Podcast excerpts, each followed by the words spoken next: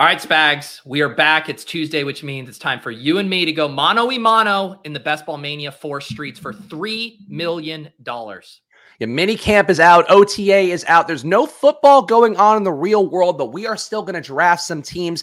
$3 million to first place up top in Underdog Fantasy's Best Ball Mania 3. And Pete, you are now safely past the one third mark of your teams. You are, uh, what entry number is this for you? Yeah, I'm pulling it up right now. Going to update our banner. This is number 59. So, yeah, last week when we drafted, it was 49 and 50. And today will be 59. And then draft 60 will be immediately following this on the Splash Play channel. So this worked out well. I'm actually at 60 on the dot heading into this one. So I'm still a little bit ahead of you. There's going to come a point soon where you pull ahead of me, even though you are streaming all of your teams. And I'm I feel like I've had the pressure to kind of make sure I'm like, you know, running neck and neck with you. But if you pull ahead by a little bit, I don't know if it's plus EV for me to keep drafting teams off stream. Wait, why why do you think I would pull ahead? You're going to change your drafting. Uh, if I pace? slow down a little bit, and I have started to slow down a little, like I was at 50 ish for a while. Now I'm at 60. So, like, I'm trying to keep it. I want to have 75 done by end of June. So, I think we're on pace for that, or, you know, as a max. Um, but you're going to soar past, I think, over the next few weeks, especially because, well, you're going to be out the first week of July too, right? Yeah, I probably will not be doing as many drafts that week. I right now I've been averaging about 10 drafts a week. Um, is pretty much where I've been at. And so I think I'm going to try to stay on that pace more or less. And you got the sixth pick here. I'm at the back half of the first round, picking 12th, and of course 13th. Two tough spots to pick. So, what are you thinking here, Pete? Seems like a it may shock you to hear. Oh, a bit of a wide receiver avalanche room. Yeah. Uh, ooh, Diggs goes here uh, ahead. Does feel avalanchy. Let's go ahead though and do. Uh, I'm going to do CMC from six. Nice. Okay. So you're you're swimming into the tide. You are a little turtle lost in the sea right now. Um. Yeah. I mean, the truth is, and I've been talking about this with the ship chasing guys a little bit too, and I just don't. I don't necessarily think there's that big of a difference between like some of the got wide receivers going in the second round as there is like after the top four wide receivers go off the board. So once Jefferson, Chase, Kupp, Hill go, I I feel like it's a pretty flat tier, and so you know I, I could get burned in a, an avalanche room here, but I'm also uh, don't feel like I'm ever going to get burned taking the best running back in football at one six. And even the non badges in the room, it looks like taking receiver. Garrett Wilson goes to the nine hole. Garrett Wilson uh, quietly becomes safely in the first round every single time out, which I don't know that I would have necessarily expected when we first started drafting in February and March. Yeah. Um, shout out to the chat this morning. We do our first draft here on my channel, then head over to the Splash Play channel for our second draft. So make sure you guys are tuning in for our double header. Shout out Nick, been a while since he got in a live Splash Play. Tyler wants, can we get some flexing this AM Splash Play P H U C K S. I don't even know what that P Hux is. That what that means, Spag? Yeah, that's that's right. Yeah, it's too early in the morning to be blue, to be working blue on this chat. Ooh, look at that flex. How was yeah. your first Father's Day? That was something I actually wanted to ask you over text, but I figured if you didn't talk about it on Best Ball Breakfast yesterday, you might want to talk about it today as a, a ceremonial moment.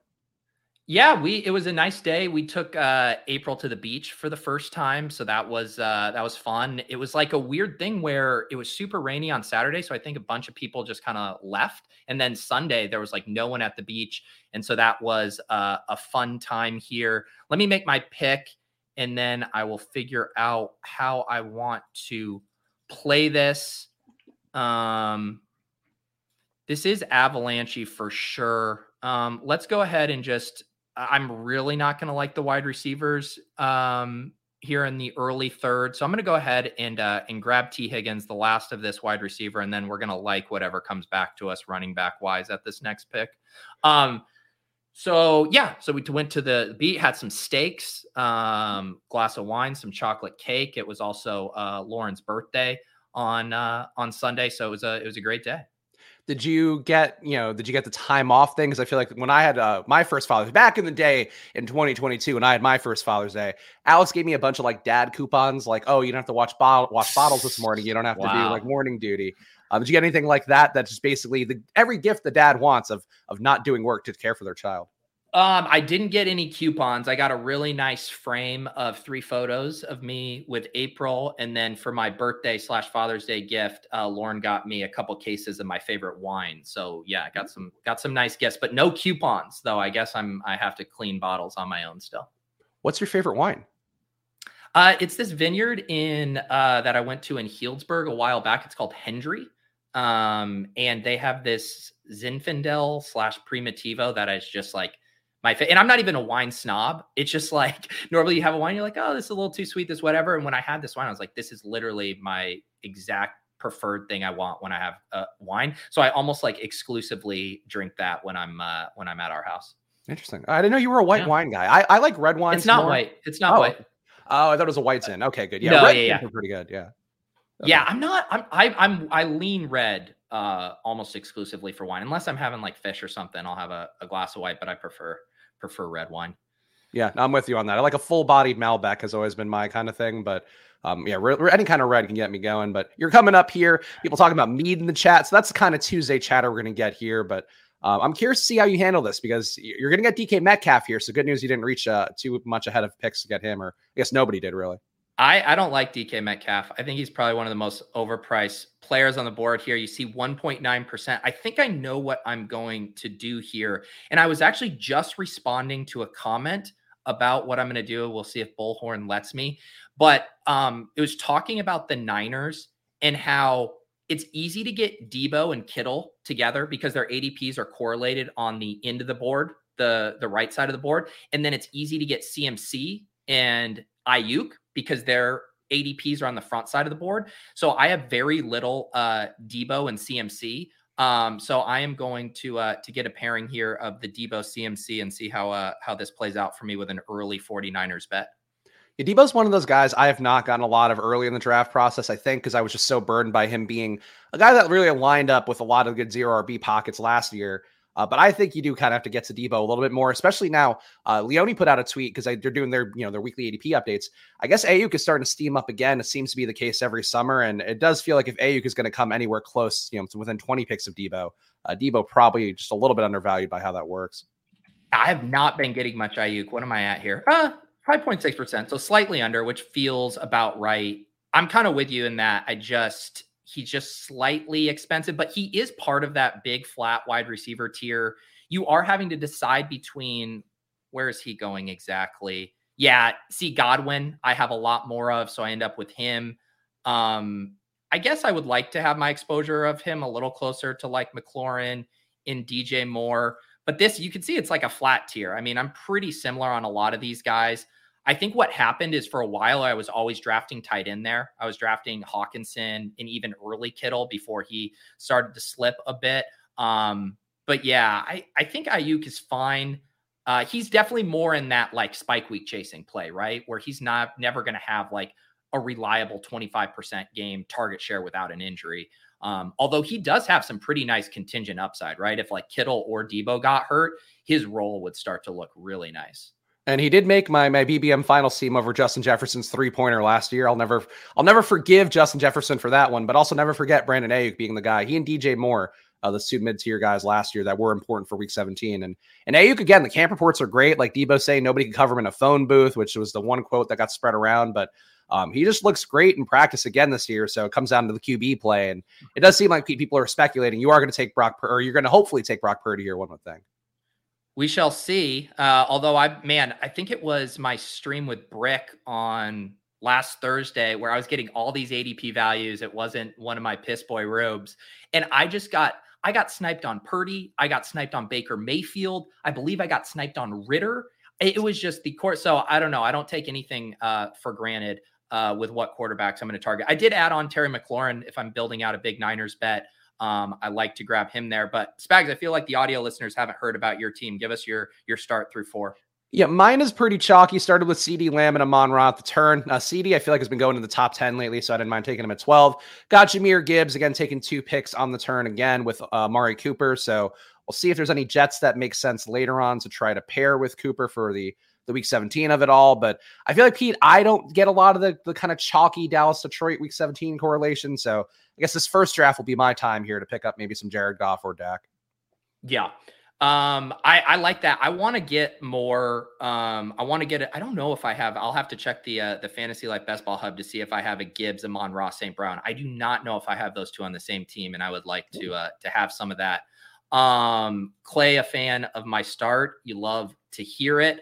Um, Brandon Aiyuk does go there. I didn't I didn't do the uh, I guess I could have got the like total 49ers alpha there and reached uh, for Brandon Aiyuk, but we're going to let that one slide. And uh, the, probably the biggest slider right now on the board, Travis Etienne, um, falling here. Um, he does finally go 10 picks past ADP. Certainly like Etienne at that price. Uh, you, so you took McLaurin at 43. Um, I think he's going to be in the 40s over the summer because he's up already 10 spots since uh you know this more robust draft season where people are actually drafting a lot more teams across not just guys like me and Pete and you guys who are watching the stream, but the casual drafters out there we talk about. And if McLaurin's up 10 picks in that span, I don't see what's stopping him from passing. I don't know. Uh, I mean, can he get into the 40s? Can he get into the mid 30s? Because he does feel to me a little bit underpriced throughout this process so far. Yeah, I'm trying to think. He's never felt like the sexiest player, you know, and I even the quarterback situation. I mean, there are, we do have a Sam Howell hive of which I consider myself part of, but I don't think there's anything like news based, you know, that's going to be like, oh, yeah, we're all in on Washington, even if we get like confirmation, Sam Howell is definitively our starter. I do agree with you. I mean, I like him. I'm just trying to think like what would be a catalyst. Um, I'm pretty stoked to get Burrow here.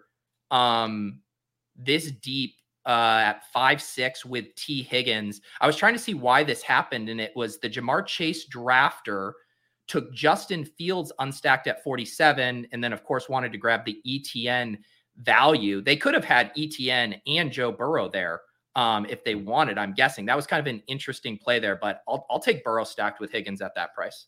Yeah, the room does seem like a good mix here. There, it looks like there are five guys, four guys with, uh, without badges in the room, which sometimes, as Pete's talked about, uh, can be a sign of QB sniping. That's going to be a foot coming up. Uh, but it seems like that guy maybe forgot his, his stack there or something like that. The one thing I'll say for McLaurin that could be a positive thing for Washington, I think, is going to come up in the chat. It's just if the enemy's offense is cooking. Like if they're looking great in training camp and it's starting to look like a, you know, again, a, a fractional version of what the Chiefs offense was. I think it's the one thing that people then start to buy in on McLaurin, the hopes that he's, you know, the, target one guy who earns a lot there. Um, so I think that's still the one domino that could fall is like Washington getting all those reports and they're like, wow, he looks like Mahomes out there. That's the one thing that hasn't occurred yet that could occur.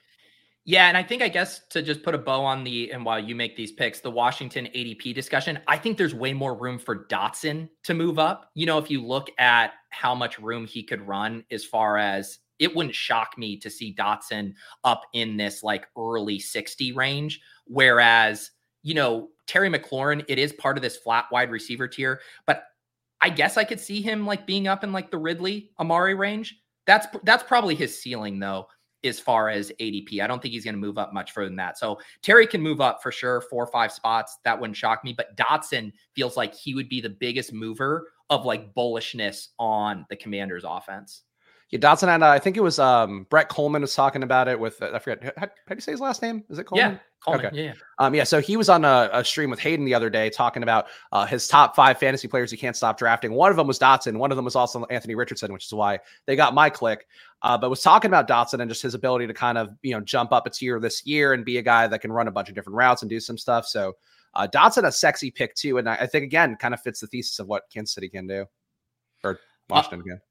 Um, I'm going to be taking it's it's picking which one of my wide receivers I'm already double the field on. I want to take again. We're going to go ahead and grab uh Treylon Burks here. It's which is so funny because it, it's funny seeing your exposures in that. If you would have asked me without looking there, how much Treylon Burks do you have? I would have been like, oh, maybe slightly overweight the field, like nine, 10 percent. And apparently, I'm at like double the field there. So uh, a, a click I like, but this is still such a nice sweet spot for wide receiver in this range.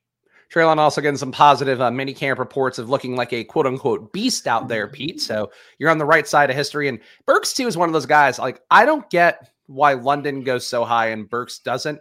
Um, I kind of feel the same yeah. way about Pickens, too. But like, uh, to me, like Burks and London are pretty good one to one comp, just how the offenses work. And that's why it, that's the exact reason I have so little London. I think I was looking at, yeah, 1.9% is like London. London is a similar bet as Burks like very similar in the fact that they're you're paying such a premium for London really doesn't make sense. Um, so yeah, it's tough because I like Drake London. Like I in a perfect world, like if London and Pitts were both going in the sixth round, I'd be like one of London or Pitts in every draft or, or whatever, just hoping that you could nail that one breakout because both of their profiles are so nice. But man, at that London cost, when you have these arbitrage, very similar bets later, um, it's really tough. Yeah, I agree. And London too, it's just it's very similar in terms of the Burks and Chig not able to get there at the same time. You know, kind of the same thing last year with London and Pitts. When Pitts went out, that was when London started to send a little bit more with Ridder being out there. It's the coffee. I want you to start getting comfortable talking over the pour. You know, it doesn't deserve the uh, the full limelight here. I was I was hypnotized by it. It was just so electric that it was hitting the mic just right. Uh, but yeah, I think to me it, it is very similar for those two teams, and and Burke's just undervalued inherently. Though I do feel like Burks is one of those guys where he could come up to the Pittman range, and I probably wouldn't blink an eye. Yeah, um, I I wouldn't either. He he feels like an obvious uh, riser as well. Trying to see what we want to do at this stage of the draft. No huge ADP fallers. Um, I've been enjoying punting uh, tight end a little bit. I was going to take Dameon Pierce if he fell. He's been a guy I've been wanting to get a little bit more of. He goes here. I think we just go back to the wide receiver well.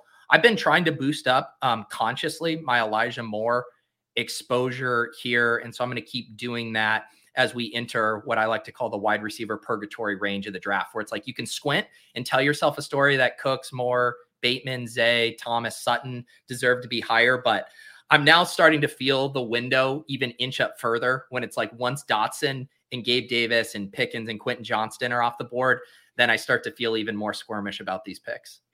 I just can't believe we're back here with Elijah Moore. Like I know it's a new I can't team. either. Yeah. I, he was one of those guys last year that I really thought had a chance to make a jump, and then the market kind of got ahead of it a little bit more, and I didn't want to be there quite as much. And now we're in the exact same situation, except that all the athletic reports are looking great. Everything that's coming from the beat reporters or how great he's looking again with no Cooper out there, uh, so not quite the full volume of what you're expecting uh, will go to the overall passing offense. But I just feel like more like I'm with you. I don't want to have none of him. At the same token, in this range, like he does stand out like a guy that oh he could absolutely kill you if he just doesn't get the work that everybody's expecting.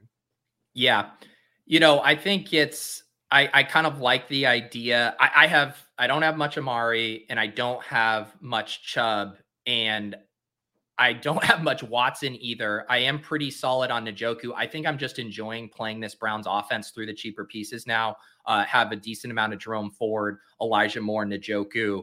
I think that's going to be kind of the way I I play it this year.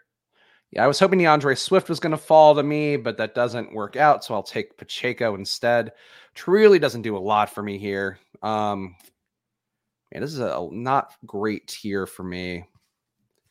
Uh, I don't want Cook at all at this point. I'm not buying any of the headlines. Watson with Amari? Yeah, I, I think that's the move. It's just like I have so many stacks open right now, and taking the QB now will then box me out of you know one of uh, Detroit or Seattle. But yeah, Watson at 85 feels pretty okay.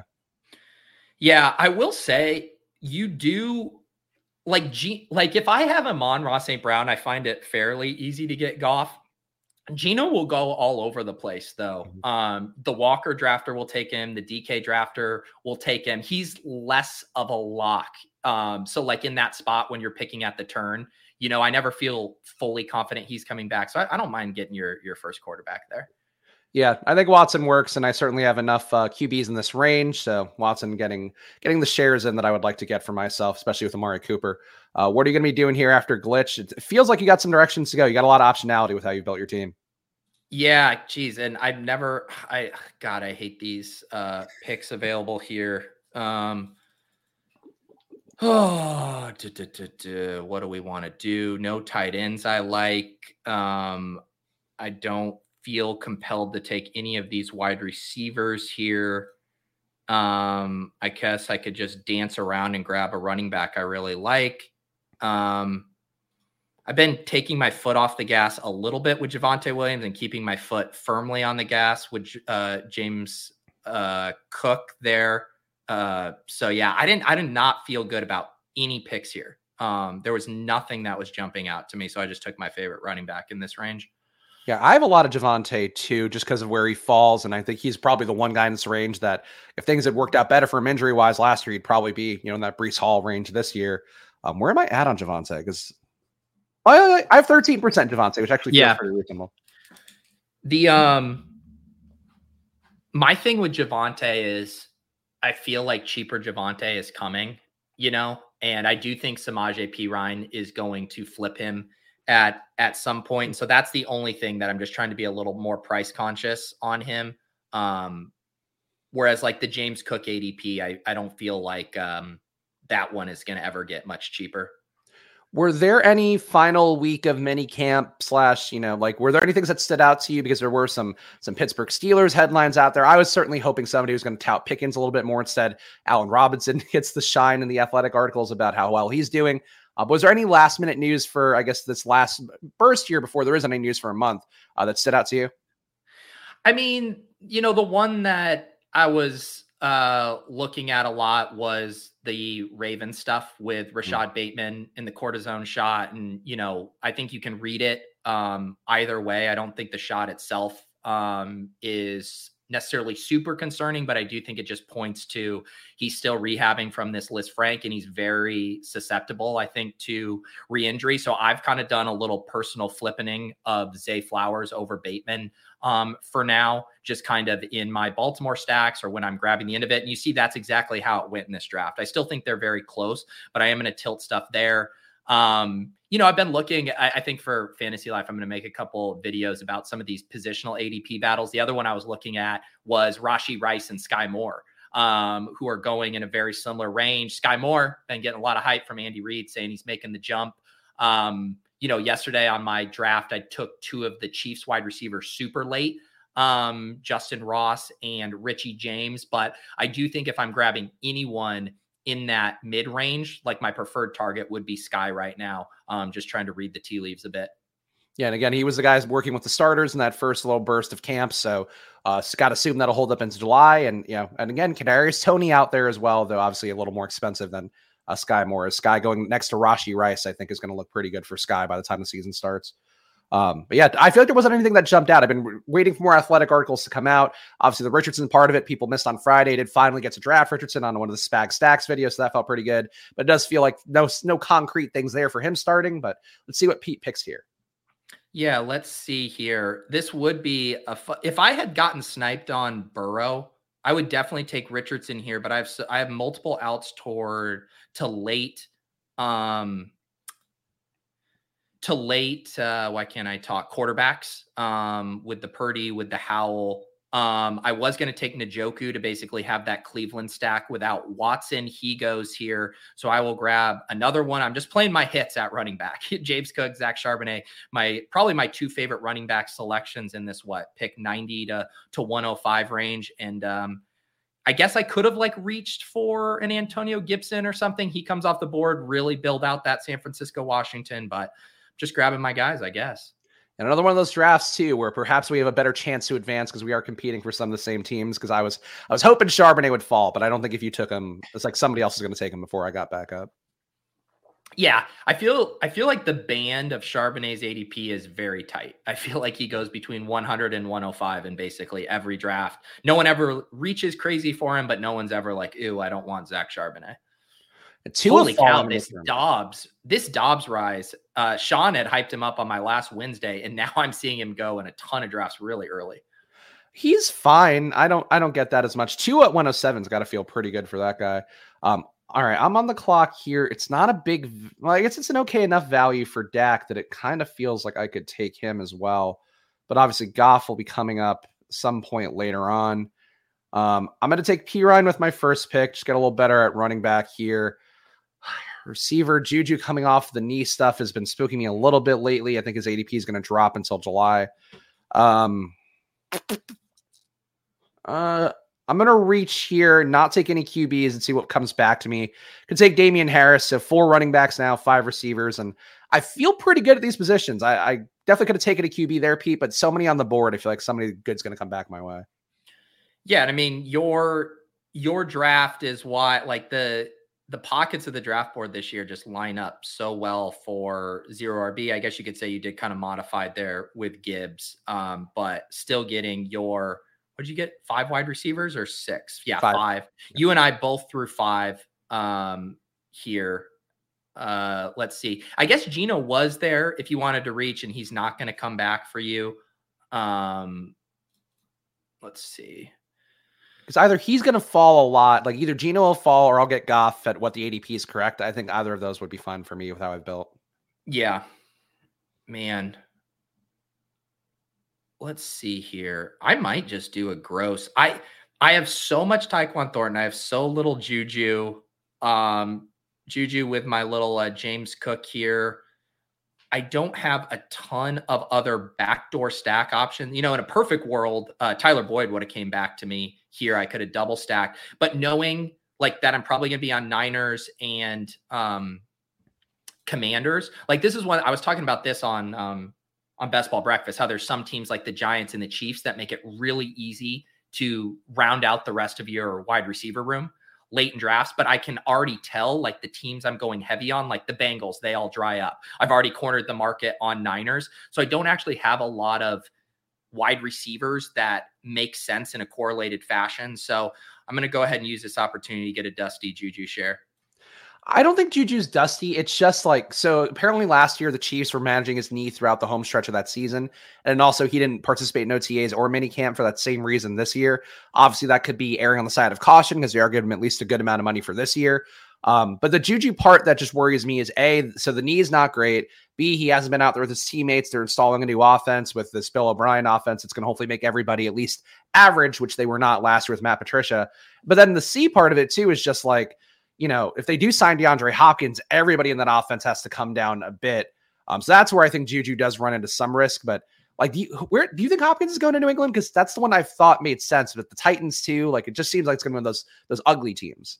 I just have I have not understood this whole DeAndre Hopkins tour whatsoever. Like the when he was entertaining the Texans and the Patriots, it makes no sense. Why would you want to go play outdoors in the cold with a mediocre to bad quarterback in one of the toughest divisions in football to round out your career. Like makes zero sense to me. Um, also with the history of a coach that you didn't have the best relationship with in Bill O'Brien. I, I mean, I don't know. It makes no sense to me, although it's still probably uh, the smart money. Uh, chat, I know Juju is dust. Uh, it's why I have 1.9% of him and 25% of Tyquan Thornton. Um, let's see here. Oh, Spags, maybe your Geno dream will come back to you here. You do have Geno and Goff still on the board. Um, is there any running backs I want to do here? Um, man, this is kind of we could do. You know what? I kind of like doing this sometimes when I have a Berkshire. Um, this is what I was going to kind of do with Njoku and Elijah Moore. We'll do the Chig in Treylon Burks. Chig, a guy I don't have a lot of. I think it just said 2% there. Um, but I'll make a bet on uh, the Tennessee offense in this draft. what what a great bet to make. If you could buy it on anybody, buy it on Tennessee. Bet talent. Grab talented players. The rest will work itself out. Did you see the report? That was another interesting report, actually, which is going to have relevance for you today. That Malik Willis is apparently flipping uh, Will Levis in the depth chart for now, and Levis has looked apparently egregiously bad in what they've what they've put out there so far, at least.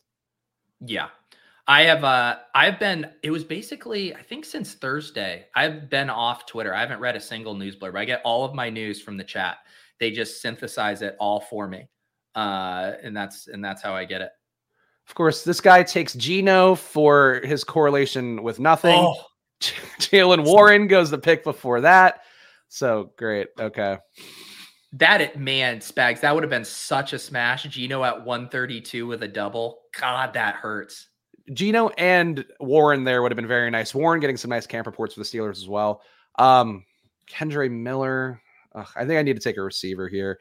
I'll take Rondale Moore, not a guy who fills me with joy or anything, but this is a cheap price tag for him, especially with the ETR ranks pushing him up. But fuck, man, G- Geno and Warren would have made that a very nice turn. I would have felt very good about. Instead, I get the consolation prize.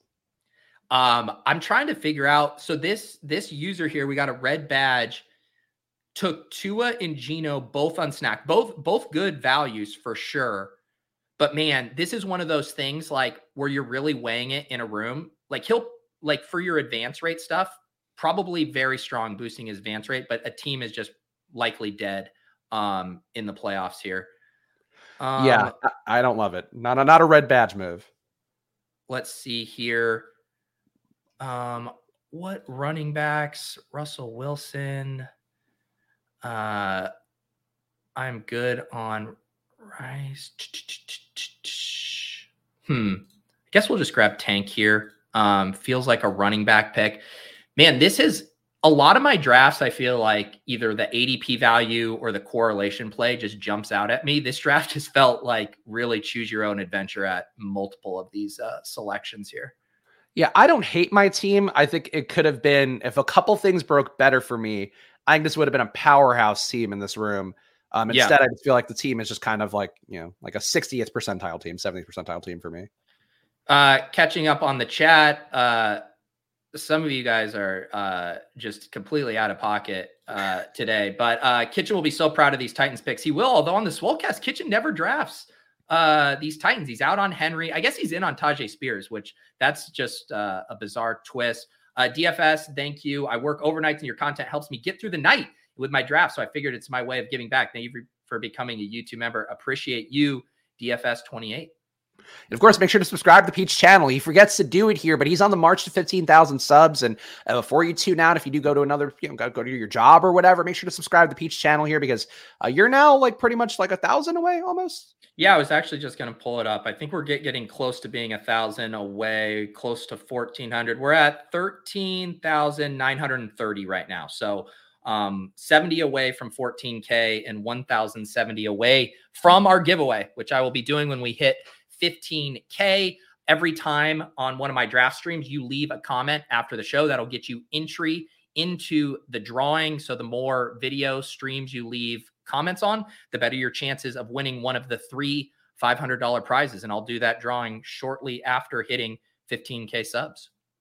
Also, interesting little chat here from Line of Scrimmage, who's one of the top finishers in last year's BBM. But a reminder for the people out there who are hopping into these streets that just because you see a badge out there, you know, they might have their badge from drafting in other sports or doing, um, you know, their their thousand drafts somewhere else. So something to keep in mind there. That just because you see a badge in a room doesn't mean they're going to be a great sharp drafter, as we saw with uh, perhaps some unwise sniping by Jay Napoli here in the 11 hole.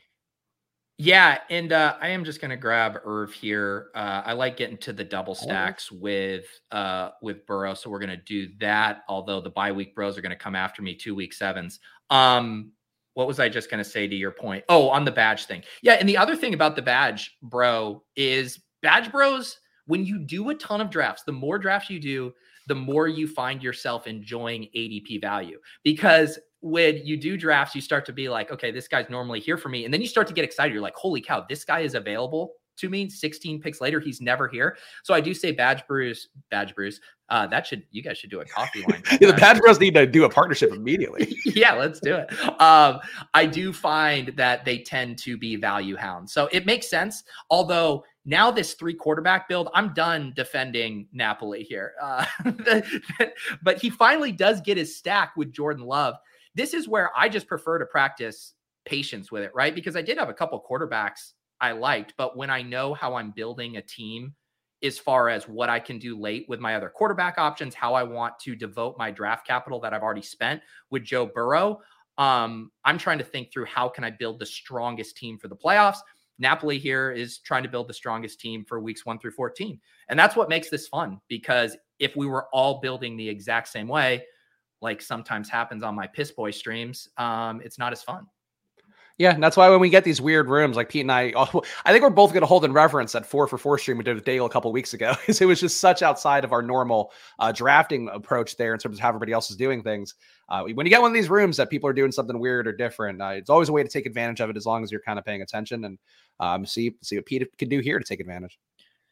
Yeah, um, I think I'm going to grab your boy here. 11 picks past ADP. This is probably my last running back selection. CMC here Allgeier, yeah, let's go ahead and do Allgeier. Um, definitely in on Allgeier at that price. So let's Spags, let's recap our teams here for the audio listeners who we have been uh, forgetting here. I'm at a one five six two build. I got Joe Burrow at quarterback. My running back CMC, James Cook, Zach Charbonnet, Tank Bigsby, Tyler Allgeier. My wide receivers T Higgins, Deebo Samuel, Terry McLaurin, Treylon Burks, Elijah Moore, Juju Smith Schuster, tight ends Chig Okonkwo, and Irv Smith.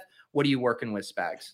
I'm at a 2.561 at QB, Deshaun Watson and Jared Goff. Running back, Jahmyr Gibbs, Isaiah Pacheco, Samaje Perine, Damien Harris, and Jerome Ford. At receiver, CeeDee Lamb, Amon-Ra St. Brown, Amari Cooper, JSN, and Tyler Lockett, along with Rondale Moore. And a tight end, my first tight end goes here at pick 157, taking Sam LaPorta for the Jared Goff correlation, but uh, probably a three tight end build for me today. We'll see what we do here at the, the home stretch. I feel like you have uh, recovered nicely. I was curious to see if you would have gone. I mean, Jerome Ford kind of checks that box too. Um, if you would have gone Donovan Peoples Jones mm-hmm. to get that double stack uh, with Deshaun Watson, but you're still making a similar bet there. Yeah, I was thinking about it. I was trying to figure out who was going to be more likely to fall between Laporta or DPJ, or who's more important, I guess, to me if they if they didn't fall. I think Laporta is a little more important to complete this Detroit triple, uh, but DPJ certainly, you know, if he were to fall a lot further, I wouldn't mind taking him. But we'll see. People like DPJ sometimes on stack. Yeah, um, trying to look at the board here a little bit. Um, Tanner took Curtis Samuel last round. He was going to be on my radar here to give me another out if I wanted to double with Howell.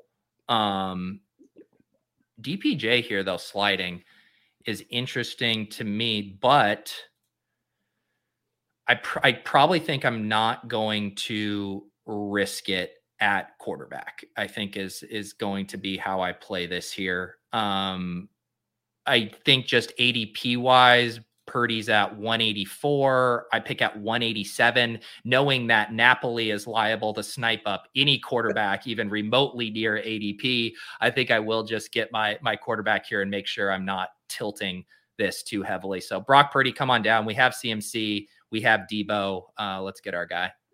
So, so I think you and we've talked this a little bit on stream, but Brock Purdy, we're both assuming I think will end up starting pretty soon after the season starts. If not, he's if not ready for week one. What happens to Trey Lance? Like, is he on the team the entire year? Does he get traded before the trade deadline? Like, because that both I can't stand. Like, he can't just be a backup for the entire year. I would think. Yeah, it's tough. My guess is there's what a big discrepancy between what the Niners would want in return for him and what the market is willing to pay.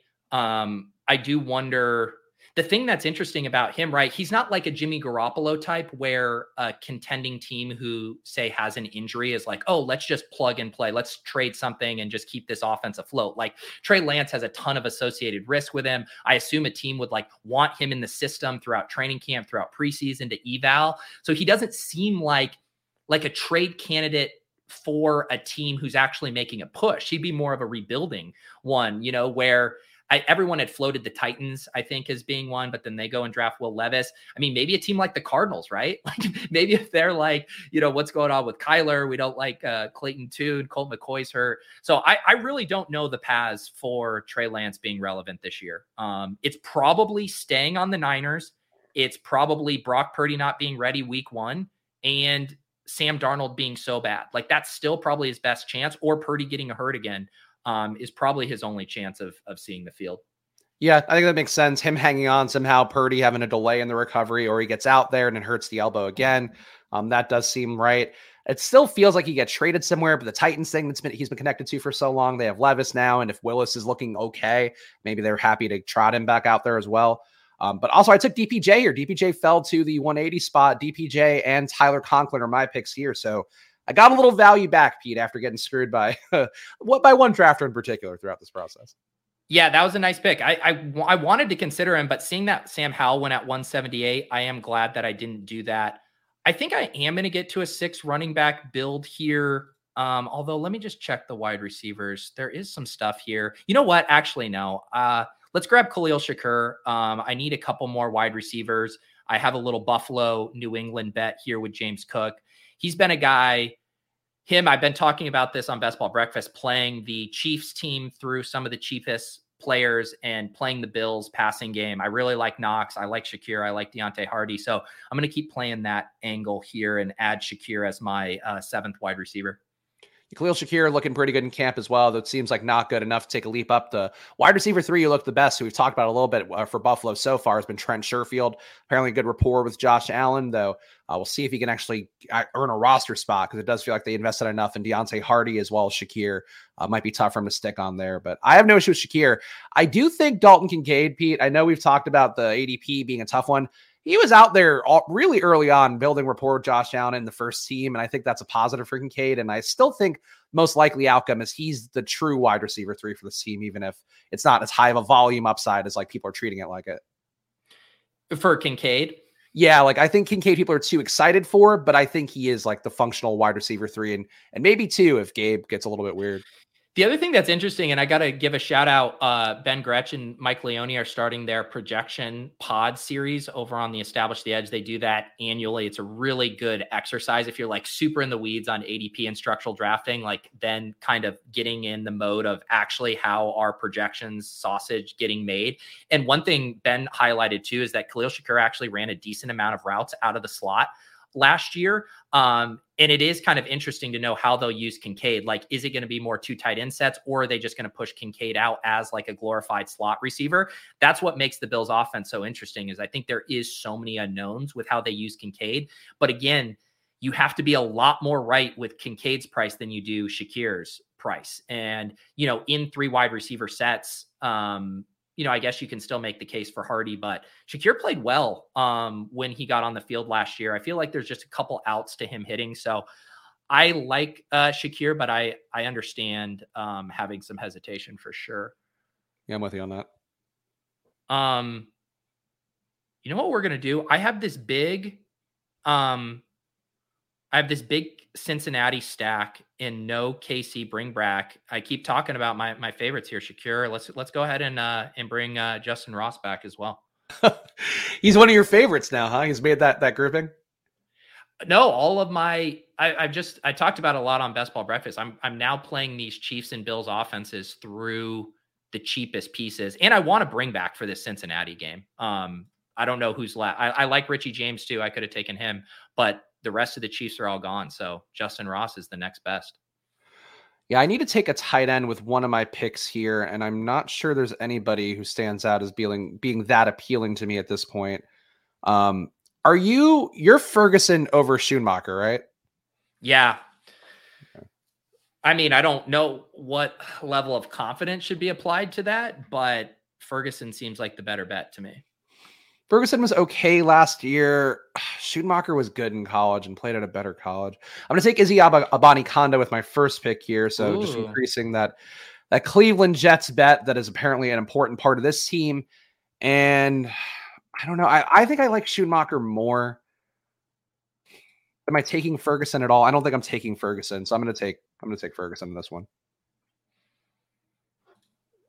My team is correlated. I like it was a weird pathway to it. Would have liked to have gotten a Pittsburgh guy somewhere in the mix, but I've got Cleveland Jets, I've got Dallas Detroit. So I did what I was kind of like what the table gave me here, and I feel pretty okay about that. Put it on our tombstones. My team was correlated. Here lies Pete and Spags with a negative 150% ROI of Best Ball Mania 4. Our teams were correlated. I, I, do think that's the one thing, Pete. And I know I'm sure you get a lot of screenshots too, where you see him on the Deposit Kingdom Discord and all that. That's the one thing that even good drafts and even people who I think are drafting with all the best info and listening to, to this show and ETR and everything out there, they sometimes don't week 17 correlate. So I still think that's the one that I'm always trying to tack on.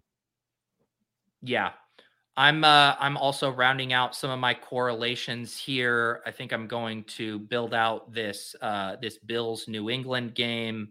Um, yeah, my team's fairly correlated as well. We got the San Francisco Brock Purdy CMC Deebo with McLaurin on the bring back. We got the Joe Burrow T. Higgins uh, Irv Smith with Justyn Ross on the bring back. We got the four stack from Buffalo in New England with Shakir and James Cook, as well as Juju and Hunter Henry. We got a bet on the Titans with Chig and Treylon Burks. I guess my only uncorrelated piece is Elijah Moore, one off, uh, Tank Bigsby, one off, Charbonnet and Allgeier. So some of the running backs. But yeah, uh, I like how this team shook out. Was there any con- uh, consideration for you to go to a third QB instead of a third tight end? If Sam Howell was available, um, I would have considered it. Um, I guess the chat was uh, hoping that I would get another Tannehill share. I actually haven't updated my exposures here because I took him on the uh, the Lulz uh, stream last week when I got shut out. But I think Howell would have been close. Um, but I feel fine with Burrow and Purdy, and then Chig and Irv as a tight end room. Uh, even bye week stuff aside, feels pretty weak as a two tight end room. Also, here's a question here before we head over to the Splash Play channel. Of course, a double header will go on, so go over to at Splash Play Pod or stick on this YouTube channel and you'll get redirected the second we end here. But Pete, of course, for your $11 monthly perks, uh, I'd like to learn how to get the tools. What's the advice here for somebody who wants to get in the mix here as we are in the the the relaxing part of draft season, I suppose?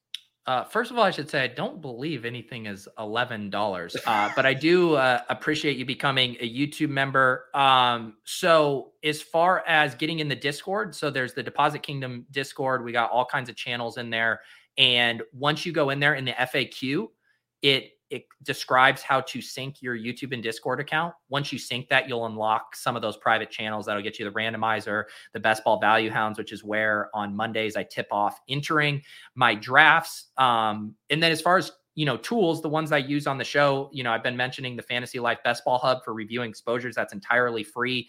Um, you can check that out. I'm using the uh, the Draft Caddy to show my exposures on here. That is uh, unfortunately not part of the YouTube membership. That is my buddy Brian's site. Uh, it's the draftcaddy.com. If you want to get that, um, I believe it's $29 a month and you can basically select whatever overall stuff you want. But um, happy to help you out. If you have um, any other questions, um, feel free to at me on Twitter or in Discord and I'll get you squared away. And the Deposit Kingdom, of course, a great place. Everybody talking in there. The Splash Play channel, always fun for me to hop in, but the ship chasing room popping off, the best ball rooms, the DFS rooms are all there for you. So go check that out. Follow Pete at Peter Overzet. Follow me at Chris Spags. Follow the show at Splash Play Pod. And Pete, what's the show schedule coming up here? When's your next draft? Besides, of course, our doubleheader on the Splash Play channel coming up in a moment. Yeah, we're gonna do. uh I'm trying to remember my Tuesday schedule. We're about to draft uh, over on Splash Play. Then I will have my uh office hours uh, in the fantasy life discord at 3.30 and then on the club today we're gonna we're gonna talk a little hoops uh, we're gonna have drew dinkmeyer uh, from etr on noted Jokic and Nuggets fan talk a little bit about how the NBA Finals wrapped up. And Dink, low key in these best ball streets, have been battling uh, in a slow bulldog, the $500 draft on underdog with him. So we'll talk a little best ball, a little hoops, and then I'll be back as always tomorrow at 10 a.m. for another best ball breakfast doubleheader with Shawn Siegele and Pat Kerrane. So that's uh that's my schedule. And uh, let people know Spags too, because obviously people come watch our draft after this. How have your how have your Friday stack streams been going? I saw the other day you got your beloved uh Colt stack, and the joy it brought you is just unparalleled. Yeah, no, that was and that was a completely genuine reaction. You could see my my happiness getting the wheel to come up for Colts. But yes, every Friday doing a double header of spag stacks where I will spin the wheel and draft the, the NFL team that comes up on the wheel. So I have no choice there. Every single week, the second draft Pete goes poorly for me, ends up getting sniped on everything, ends up being the one that's not fun. But the first draft has been very clean. So I would encourage you guys to check those out if you need some more best ball content in your life. A great way to spend a Friday here in the summer, Pete. But I think we have to go do our time shift. So let's uh, hit the outro for us, Pete. Hit it nice. Well, I was just going to say two real quick, two things. Yeah. One fr- quick call. When you got the Colt stack, where did, what pick did you take a Richardson at to make sure you got him? I got him as a value, so I didn't reach. You did. Yeah. Wow. It, there was a risk profile that I could have had to take Minshew in the 18th, but I felt like the room was aligning well. Uh, lots of badge names that I knew, so I figured that there wasn't going to be anybody reaching to ruin it. Um, Casey, our guy who's always in the chat, uh, made me sweat it a little bit, but no, he fell nicely, and that was one of the cleaner Colt stacks I've built. So you can build good teams on stream, guys. It might seem like we can't based on how many times it happens on here when we're doing these shows, but it was a real clean team. It was. Um, I'm excited to check that out. Why don't we do a quick recap for the audio listeners? Because Spags, we are posting these back-to-back uh, drafts on the Splash Play audio feed.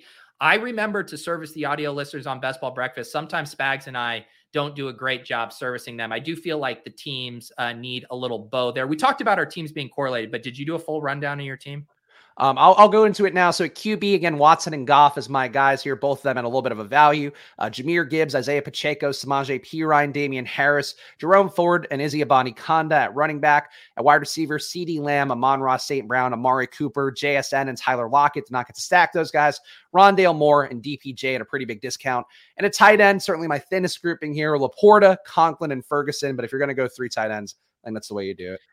I, I don't even yeah I think this is a, a nice three tight end team. I actually posted a short uh, from Kerrane last week where he was talking about how LaPorta is kind of the perfect pick for either a two tight end or a three tight end build. Just making sure in both of those scenarios you're getting access to some late season upside, which he certainly uh, offers here.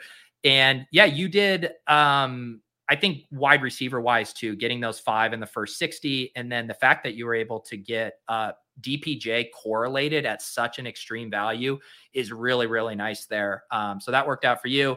And then just to do a quick uh, final recap on mine, have a 2583 Got Joe Burrow, uh, 10 picks past ADP, which was nice. So I have a Burrow Purdy team. Running back, uh, five build here CMC, Anchor, James Cook, Zach Charbonnet, Tank Bigsby, Tyler Allgeier. Wide receivers Higgins, Deebo, McLaurin, Treylon Burks, Elijah Moore, Juju, Khalil Shakir, Justyn Ross. Tight end Chig, Irv, Hunter Henry feel good about this team. Um, a lot of the picks felt like just do whatever. They weren't super obvious, but in the macro, I like how it turned out. Yeah, I'll be marking this team with an X to indicate there. It's one I expect big Ooh. things of come this Best Ball Mania 4 season. But Pete, we're gonna draft another team here, and that one I'm sure will uh, will be worse for us. All right. Uh, I got the link down below. Uh, and I I don't know if I have it pinned in the chat this time, but the link's definitely down below. Head over to the Splash Play channel or just refresh your screen. It'll immediately pop up. Spags and I will see you over there in approximately 30 seconds. Peace. We are back for part two of our weekly Tuesday doubleheader. We just wrapped up a Best Ball Mania 4 team for $3 million on my channel, and now we're going to battle it out here in the Splash Play streets. The second draft, if you guys have seen our streams of the last few months, the second draft is where things can get weird, but we are waiting in a Best Ball Mania 4 room right now. I think I shared the, share the wrong Oh, he shared he shared Windows, seeing some of those Excel tabs. Ooh, oh no, RB, I've embarrassed myself and my family. okay, we're back. There we go. Nice clean window here. This is Pete's draft number 60. So you're making good pace here. 10 drafts for you in a week. Um, we got some familiar names here in the chat, as you can see. Uh, some red badges, a good mix here. Some random guys. Sam Duel in the room is a fun name I've not seen before. Um, line of scrimmage, one of the top finishers last year. So this should be a good draft for him, Pete. Maybe one where we can push some QB values. Ah, uh, there you go, Spags. Influencer 101 must be nice. Must be real nice. What what should I do here, Pete? Who do you think I should take? Justin Jefferson, Ja'Marr Chase? Should I reach for Christian McCaffrey at the 101? Knowing you, I feel like you're the kind of guy who takes Ja'Marr Chase just so you can have an excuse to take Patrick Patrick Mahomes at uh at 212. No, no, I get every time I can get a Justin Jefferson share. That is one thing where we talked a lot last summer about the idea of him potentially being a 2,000 yard receiver. He got pretty close to that. Uh, this year, Pete, I think there's an even better shot of it uh, for him to get there. So, no, Jefferson is my guy at the 101. And I think, you know, I've said it before. I think there's a bit of a chasm between him at 101 and Chase at 101. Yeah. Um, yeah, I don't know if I'd use the word chasm, but I definitely think if you're doing tiers, it is like a 1A, 1B. Like they're not, you know, directly uh, on the same playing field here. Um, geez, am I going to do another another uh, draft with CMC? Uh, I guess so. Um, I, I mean, part of me sometimes I just get bored and want to do something different. Um, but yeah, we're just going to take CMC again. The I really CMC feel your thought process going with the pen you were clicking there. Really, well, I I just assumed that I was going to get uh, Cooper Kupp in that draft, um, but this is truly a friends and family draft. Chipsy and TM Longacre. TM Longacre probably in contention for being in the most in most of my drafts here as well. And Alex Berg also loves uh, being in my draft. So this is a, a, very friends and family draft. So I should have known that no wide receivers would be there for me. Alex sometimes will go the other way though, because he's also in a lot of our stream drafts, as Pete mentioned. He'll sometimes take the running backs early and try to at least get different there. So I think there's a chance he might not play into the Avalanche, but um, we'll see because it's going to depend what Sam Duel and, and Trey Quell do here. And he took Travis Kelce. So could be a lot of receivers going. Yeah. The thing is, is still in these rooms is, you know, you'll see like you're not going to see Austin Ekeler and Bijan fall like back around to you in the late second. Um, you know, the the slides are still relatively small, all things considered. And Alex Berg here takes Ekeler. And also, add before the stream, want to pee like a teenager again? I hate well, sorry. Poor Monty, I guess having tough times peeing like a teenager these days. Love it. Um, you do have to work on your uh your stream. You know, it's uh you got to piss in the draft room and you got to have a good stream outside of the draft room too, especially if you're drinking all this coffee. Do I have a coffee pour for the splash play peeps? I think I have one more left, Spags. Ooh. Ah, you're pouring like a teenager. That sounds I, like teen urine. I I didn't uh I didn't think there was uh that much in there. We really uh we really had it going. How many cups a day do you do? Um, it's probably four four cups. basically Lauren and I, Lauren will have has the pot early in the morning, and then when I come down here to do shows, I, I take it down here with me. I realized I think that we got the same coffee machine that I got for Alex at some point because she wanted one of the automatic ones that you could set up that has like the grinder on top. I think you have the same one, right? We don't use that grinder though, just because it's uh, like a ah. pain in the ass to clean. We have a separate grinder. Um, gotcha. but yeah, we do probably have the same one. Yeah, because that is the one of the pros of for anybody out there, especially if you have a child. Apparently, a lot of people mm. doing that. Have, has your coffee intake gone up with with April? You know, I don't think it really has. Honestly, it might have gone down because, like, this morning's a an like I took her on a long walk uh this morning, and for whatever reason, I just have this quirk. I do not like coffee to go. I don't mind an iced hmm. coffee to go. I don't like hot coffee in a travel mug or whatever. I just don't enjoy it. So I actually think I drink less coffee because when I'm taking care of April in the morning or whatever, I'm not. It's really when I'm at my desk, either working or doing shows, is when I drink my drink my coffee. So I think it stayed similar here. Um, all right, so Higgins goes. So I don't even have to get tempted into the same. I think we're just going to go a, a high testosterone start here today. I don't believe I have too many uh, CMC. JT's another thing have to check in the best ball uh, hub here, but let's go. Let's get all the testosterone flowing. I, I think Taylor's underrated. So again, uh, this weekend there's no football news going on, guys. So you can see where my brain goes. Uh, Pete, I was watching Anthony Richardson full games from Florida. That's the least surprising thing I've ever heard. I was also watching some of the insights into how Shane Steichen ran the Philly offense last year and why it was so good. And a lot of that does benefit Jonathan Taylor potentially as well, just how they do send these the line into movements and also the power run game, the RPO game, all there. So Taylor to me is one of those guys. We talked about it. He's going to fall because of the nature of people being afraid of a rookie QB, being afraid of that offensive line last year, which was middle of the pack, wasn't as bad as people think. But Taylor to me is just the guy that I think he's in a better situation than people realize. And uh, and my my homework this weekend did not change that. Uh, but I am on the clock here. I get Jefferson and really nothing appealing for me here. Um, Welcome to hell in a piss boy draft at the back end of the round. I mean, T. Higgins didn't even fall to 20. I am gonna I'm gonna take DK Metcalf because that is what I do when I do feel like receiver is thinning out a little bit. Um, I like him a little bit more than Pete does, so I don't love him by any stretch. And I guess uh, Andrews, I'm not going to do my Watson reach because he falls enough, and I don't want to do that today. Um, though honestly, in this room, he's not going to fall. Ah, fuck it, Christian Watson, come on. oh, wow. Pick 25, Christian Watson. I'm the guy ruining Christian Watson's ADP right now. Everybody else can have Doubs, Pete. I want Watson. Yeah, you and I just approached these spots uh differently. um I just I just refuse to to draft guys that far ahead of it despite um being liable to get buried here, but I am going to be receiverless through uh 3 rounds here. And meanwhile, I'm receiver rich. So who's really right here would be the question mm. you can ask at home. We shall we shall find out. Um find out in 7 months. I, I'm going to take either Mahomes or Allen. Um, and because it's a little easier to get Allen, uh, we'll do another uh, Mahomes team here. So we're going to start Patrick Mahomes, CMC, Jonathan Taylor.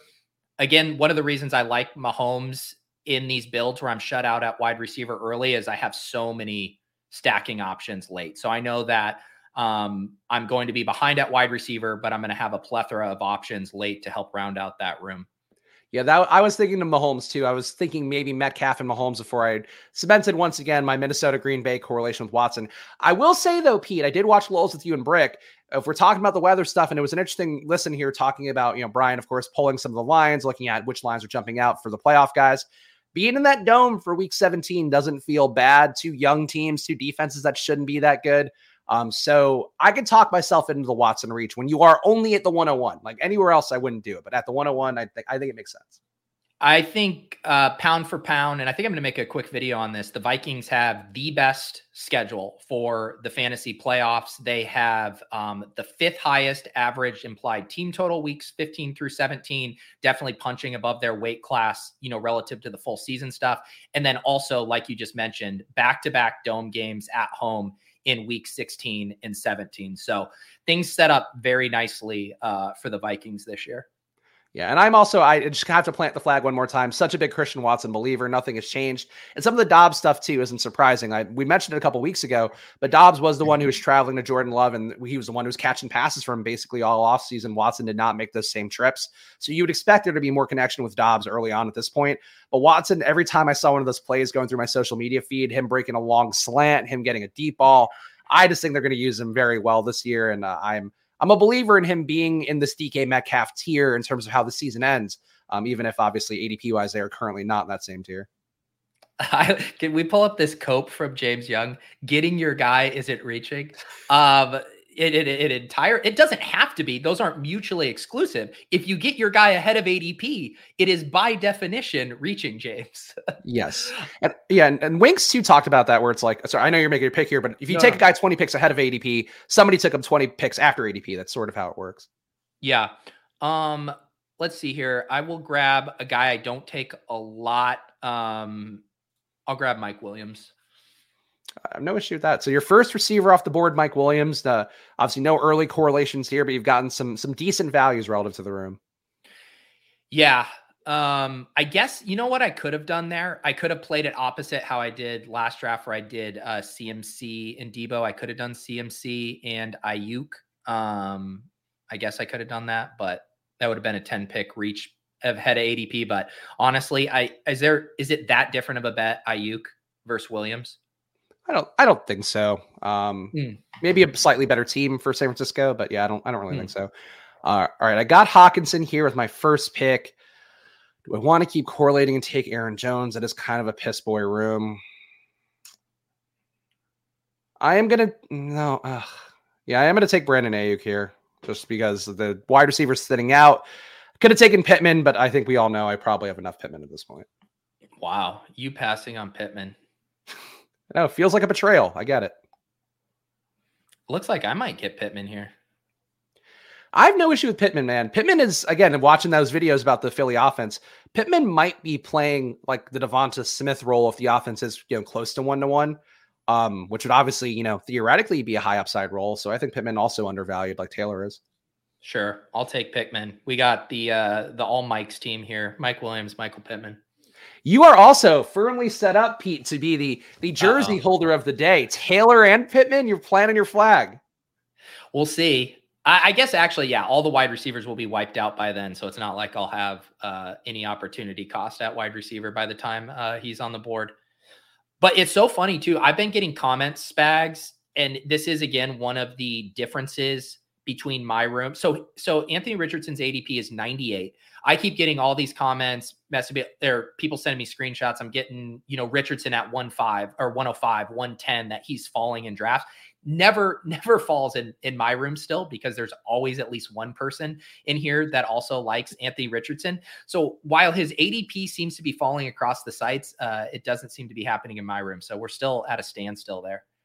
I, I definitely there's enough sharp people out there who enjoy Richardson. Certainly, a lot of people have pushed back. I see it all the time on social media as somebody who who searches Anthony Richardson by the day just to know what the latest news is, if there's any fun clips or whatever.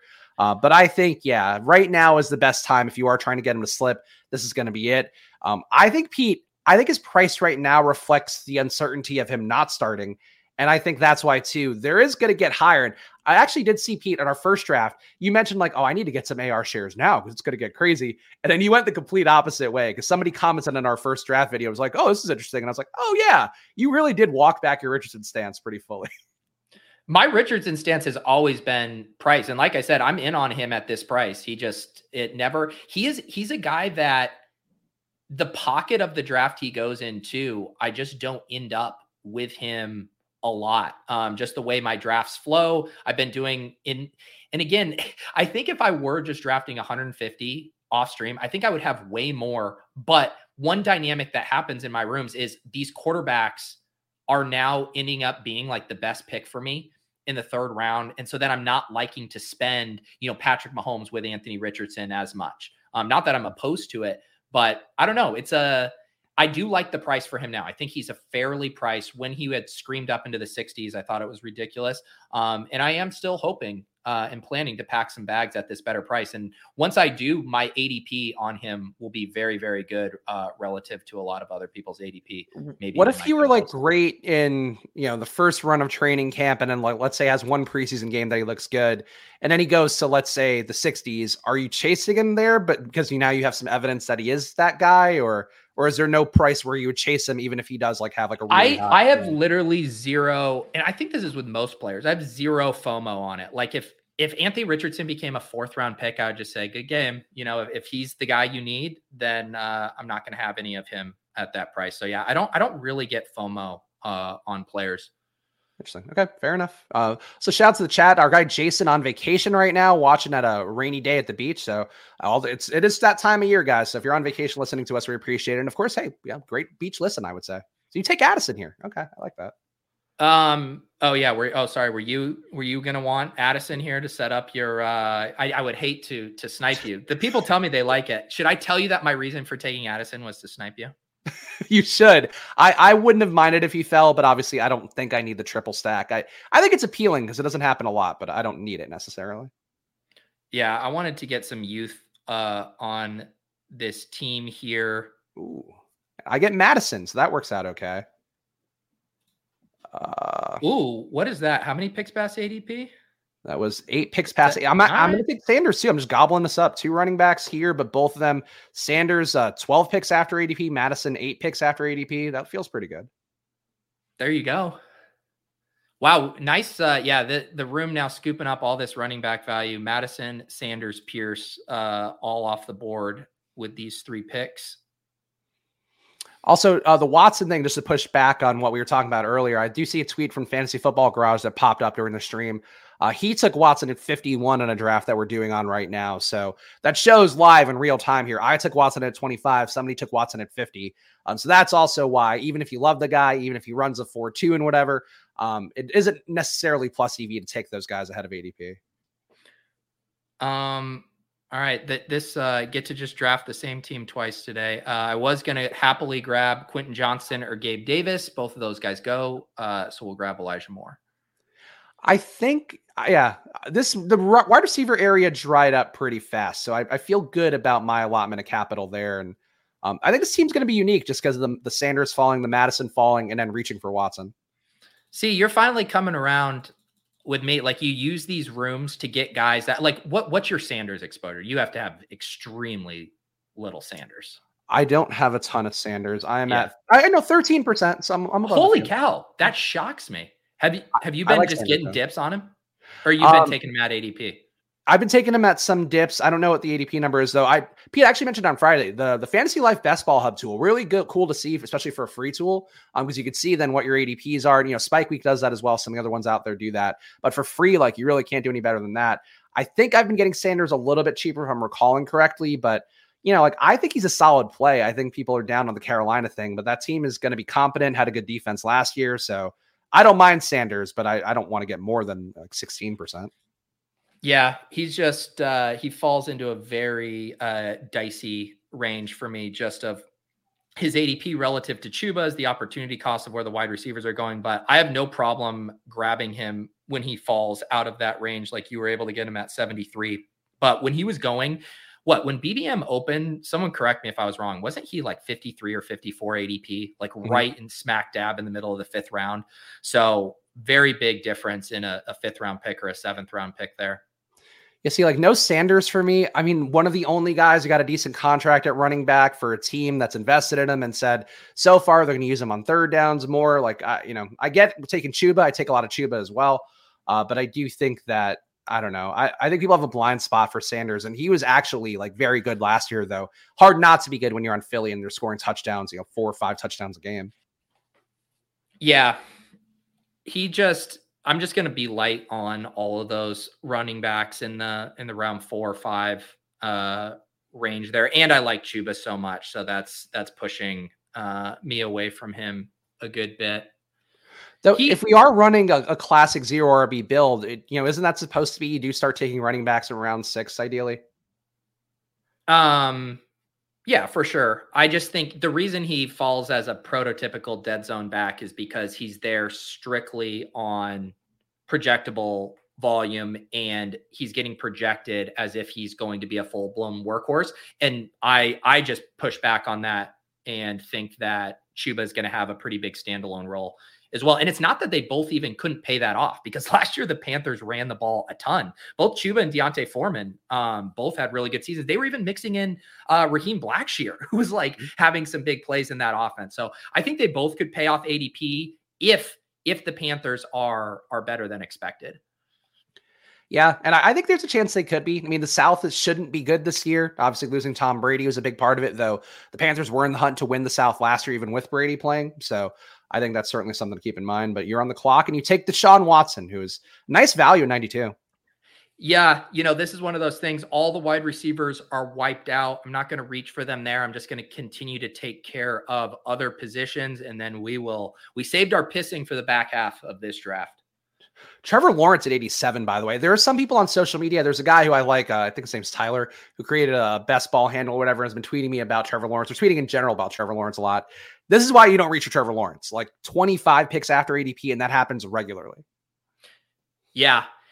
How it's so weird how that stuff works though, too, where it's like I see that happen in my rooms, and then like the ADP actually doesn't budge a ton. So there are still rooms where people are taking him regularly at ADP, if not ahead. But it does seem like in sharp rooms he's uh he falls. All right, I'm increasing my my Minnesota Green Bay bet here. Would like to get another receiver, but God, I guess I just take Jameson Williams.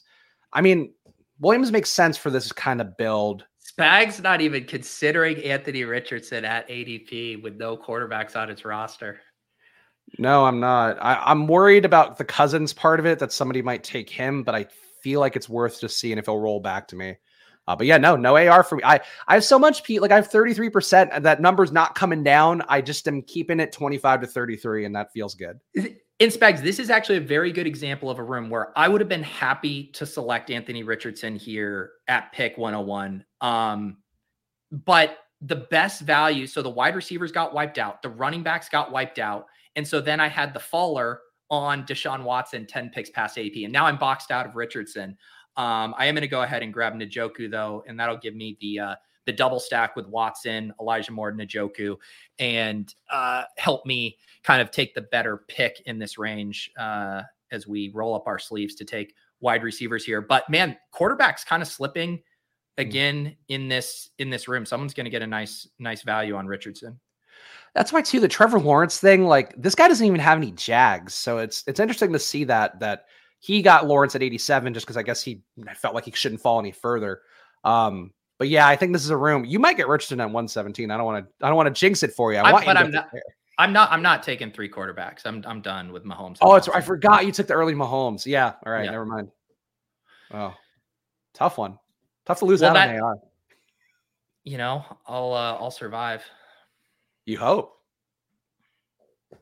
Did the did the brick stuff give you any pause at all about AR? Just like the fact that they are one of the teams that the Vegas totals higher in all indoor games for more pause. I have like two percent. it is it is an interesting. Well, we were kind of talking about it. How you have two competing factors. Like the mm-hmm. environment for their playoff schedule is awesome. You know, like three dome games with that. That's a huge boost. But then the Vegas team totals are saying, hey, we do not project this team to score a lot of points. The flip side is the way Anthony Richardson scores points, and this is here's me making a case for your guy, is he is going to do it a ton on the ground, almost like the Bears. Like the Bears weren't a super high scoring offense last year, but if he's running for 75 yards a game, like you're going to still have nice fantasy scores. But it does, I think, I think where it should give you pause, Spags, is maybe on overstacking the Colts offense, right? Like if you're taking four pieces, five pieces from a team that has one of the lowest averaged implied team totals across 15 through 17, maybe that's where it starts to get dicey.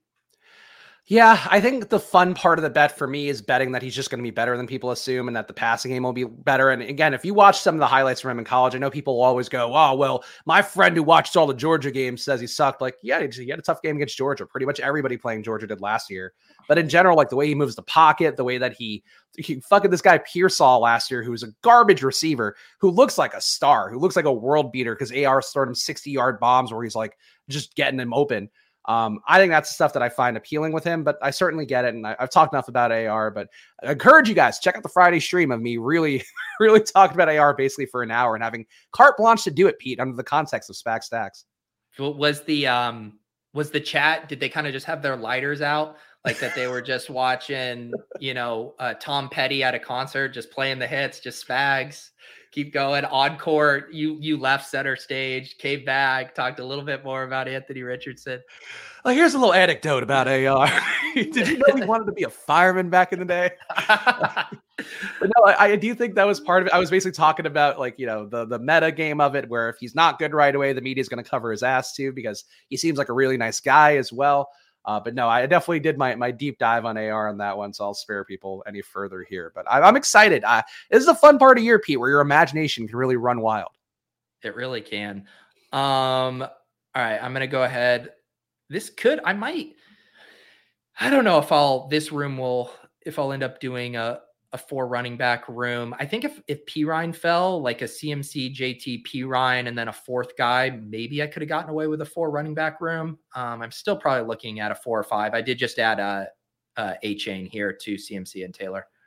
I think Hayden, uh, not to mention, this is not the Hayden social media report show, but of course, our guy Hayden Winks over at Underdog, uh, he pushed back pretty hard in a tweet I saw this morning about Achane and like him not being worth the ADP, and I just didn't agree with one with that one that much. Um, Wait, what was uh I missed this one. Just uh, that Achane's projection doesn't justify his ADP, and like, like I think he's got a very anti uh, chain stand. Well, that's again, this is this is why projections are so hard at one capturing rookies, two capturing ambiguous backfields. There's a reason why three backs from one of the better offenses in football all go after pick 115 because the market's just shrugging. Projections have a really hard time um, capturing contingent upside with running backs. Like obviously the the Achane projection would massively change if Mostert was hurt. How do you capture that? How do you capture if Achane rides the bench for the first eight weeks of the season, but then has his role expand the last eight weeks? How do you capture that? You know, ETR and Leone, they they add an upside premium to their their picks there. Um, I need to figure out what I'm doing here, and then I'll make my pick. Um, let's see. We're gonna grab uh, we'll grab Romeo Doubs. a little mini correlation there with Addison.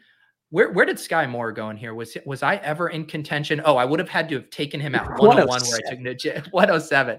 Um, I'm happy to let Sky go at that price. Um, I was just gonna say, so like one thing that I know ETR does is they and Leone does this with his DFS projections too. They do have an upside element to their projection to help kind of tilt things in favor of the typical profiles that surge down the stretch. Um, so yeah, if you look at any base level projections for the for Achane, it's going to look bad.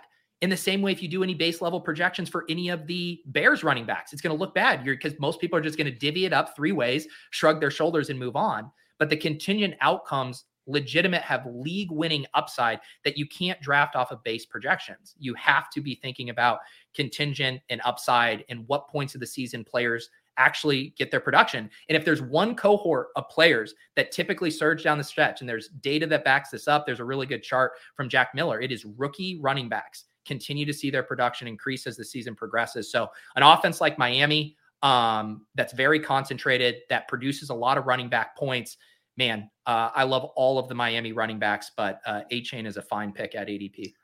Yeah, and I think the fact that he landed in Miami too, like I guess people might be afraid of the Dalvin Cook part of it. I just don't think that's where Dalvin Cook goes. Um, they played a little coy with how they've uh, given media quotes. Mike McDaniel saying like, "Oh, I'm not, I wasn't born yesterday. I'm not going to talk about it." But I just don't think Cook makes sense for them. So when you account for that and you take that out of the equation, um, like Achane guy had volume in college, guy is a burner and is the tremendous straight line speed. Like the Mostert comp is so strong just because that's exactly what Mostert was. And they ended up using him even more than Mostert had been used historically. So I still love Achane, but it is interesting. It's like I'm curious if he falls a little bit further. I, I don't know what he would fall to, maybe the Jaylen Warren range. And if so, I would probably scoop him up every time. Yeah, and you know, people talk a lot about his weight. I know Anomaly's mentioning that in the chat. There aren't a lot of comps, you know, for for guys his size, and that sometimes is actually a bonus, right? It's more when there's a lot of comps for players his size that that haven't succeeded. But he is he is if you think more critically about the way that offense works, how it's like a one cut run to daylight you know, seem we know that that Shanahan offense is so good at doing it. We've seen him do it with literally a similar track level star like Raheem Mostert. They basically just drafted the younger, sexier version of that. And I think it could be bumpy for Achane out of the gate. Like if Achane's only getting a couple gimmick touches out of the gate for the first few weeks, that would not shock me um, whatsoever. But you're playing a different game when you draft Achane. You're playing a longer game. Yeah, no, I agree. I, I, like, and I was he was not a guy I was in love with in the pre-draft evaluation process, but sometimes guys land in the perfect spot, and then you see the positives a little bit more. I'm like, I wish he had a higher avoided tackle rate. Only had a 20% avoided tackle rate in college, which is not great for a guy who is on the smaller side. But you get Miami, there's going to be some touchdowns to go around. Um, God, this uh this board is just so fucking gross. It's really, really gross. One of the grossest spots I've ever seen in a draft. Um. I'm gonna go. I'm gonna stay on theme here about uh, projections, about contingent upside, about ambiguous backfields. I'm gonna scroll a little bit down and grab Roschon Johnson as my fourth running back here, a bit ahead of ADP because this board is just vomit inducing. Roschon, another guy who had a good mini camp, apparently, uh, looking pretty good so far, and they're talking about him having a role from day one. So uh, maybe he does get the Allgeier treatment and doesn't get there right away, but still definitely going to be in the hunt. Um, okay, so I have Kincaid here. I feel like this is a good spot to take him, falling 20 picks past ADP. So no issue with that. And then, man, I have Christian Watson and I have AJ Dillon. I don't I don't care as much, Pete, about the week 17 QB correlation. I am going to go that way. Yeah. I I don't think that's bad. And the other thing, again, both Minnesota and Green Bay have really uh, nice schedules. Um, I, I, I personally don't mind it. Is is like if you're reaching way ahead of ADP to do it, then it's kind of starting to be like, okay, that's another knock if you're doing like negative boosts. But you got Cousins 10 picks after ADP, you got Love just slightly ahead of ADP. It seems fine. And I think too, it's also like it's not great if you don't believe in the two teams, but I believe in Minnesota and Green Bay, so I don't mind it. But who do you believe in here? I think I'm gonna I'm gonna take one more running back and be done here. I am gonna grab the guy you took last draft. You did a similar Deshaun Watson uh, correlation. We're gonna grab uh, Jerome Ford and build out this big uh, Cleveland bet. Uh, Jerome, remember when Jerome Ford was free in the 18th round, and now he's in the top 150. Yeah, and you know the thing too, and I think Kerrane articulated this well. I don't know if it was in a post or on a podcast or whatever, but when you when you think there are guys where you start to need to be worried about the cost you've spent on them. But if you think about your draft budget as auction dollars and say you were getting Jerome Ford in the 18th round that's like a dollar. If you're getting him at 13.5 pick 150 you maybe spent two or three dollars. It's not a huge jump. The difference is when you take a guy who you were getting in the 13th for two to three dollars and then you take that guy in the fifth and then you're spending you know 14 15 dollars of your auction budget on it. So i don't really worry as much. Same with my guys like mims and tyquan thornton who i draft a lot. I'm just not as worried about um chasing those guys up 20 30 picks or whatever. Yeah i would agree. And it's you know just a different equation at this point of the game too. Like i, I don't I don't know. I probably get a little more FOMO than you do with that stuff, just because I, I think one the one advantage that we have is both the information, uh, fire hose that Pete and I start pretty early in the process, but also just you know drafting earlier on. But that said, you know Jerome Ford is still a good player to me. Does does there come a point where he maybe is not as good of a draft pick? Um, I guess if he went to like the the Achane Perine range, he's probably not quite as good. But still in the 150s, I feel like Pete, there's probably still a bit of juice to squeeze out of the value of Jerome Ford. Yeah, that's what I think. And I wonder, you know, I, I I don't know where was I talking about this on Best Ball Breakfast. I feel like his ceiling for ADP is still like up where Jaylen Warren is going. The reason Jaylen Warren's always going to go higher is because we can tell ourselves a story that he's going to have more standalone value than uh than Jerome Ford. And there's like a legitimate chance. It shouldn't shock anyone if by week eight, you know, Jaylen Warren has flipped Najee Harris. I know that's not the most likely thing, but it wouldn't shock me. Whereas there's no way that Jerome Ford is stealing away uh, Nick Chubb's work from him. Jerome Ford is not cucking Nick Chubb in the way that Jaylen Warren could absolutely cuck Najee Harris. Jayden Reed goes, would have liked if he fell to me, but it does feel like we're on a bit of a receiver run. Uh, Go AZ Cards asking what late rounds are considered $1, 15 and later. I, I think that feels about right to me, Pete. Yeah, I, I, think it's, I think actually you could look at some of, um, you know how Leone with his best ball manifesto and has the bucket value and he's basically mm. assigning a numerical value to each pick. You could probably convert those to dollar formats and we could actually find the exact answer. But yeah, just uh back of the napkin, that sounds about right to me. I think that's what that's what that uh John Boy Beats draft caddy yep. tool thing does, right? Yeah. Yeah, lots of cool tools out there. Um coming out of the deposit kingdom john boy has his sheet that looks at the buckets um, my guy easy uh, just put out a spreadsheet correlation tool that manually boosts um, players projections based on um, the players you've taken previously, which is essentially what Brick's auto draft caddy was doing before uh, before it got shot down. So this is basically the spreadsheet version of that. Um, but yeah, lots of lots of great tools out there right now if you want something by your side while drafting. And you get Curtis Samuel there for your Niners bring back. Yeah. Yes, and honestly, I wasn't even think I was just like I need to start taking wide receivers. Whenever you could start a run with Curtis Samuel, how could you go wrong? This this was a tough receiver room because I like you could talk me into Shaheed, Jalen Reed, or Jalen Reed. Um, Curtis Samuel, I know we talked about recently. I this is a pretty big tier drop after Samuel, though, when you can make the case. Yeah, I mean this this entire stretch of the draft is just a, a complete wasteland. Yeah. And Metchie still on the board. All right, let's see what we do here. Uh got a two, three, six, two. Nobody's going to be good for me at pass catcher. Uh, I'm going to take Mostert here just for the value, so that'll be another running back in. Um, hmm. What am I going to do? Wait, two, four, six, two. I guess um, Hmm. Yeah, I'm, I'm going to do tight here. Uh, I want to hear you talk about. It. I just want to answer this question from Age Play. If you're doing only one draft, would you reach around for players you want?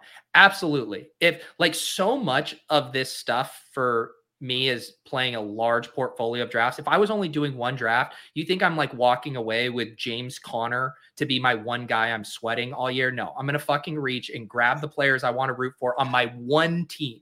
Absolutely. Um, let's see here. I got um we got a big faller with Gerald Everett right now. Um, and I have a little bet on Mike Williams with the Chargers. Yeah, I'm going to just go ahead and grab him. I might have to do a three tight end build, two fives, but I'm going to grab that ADP value.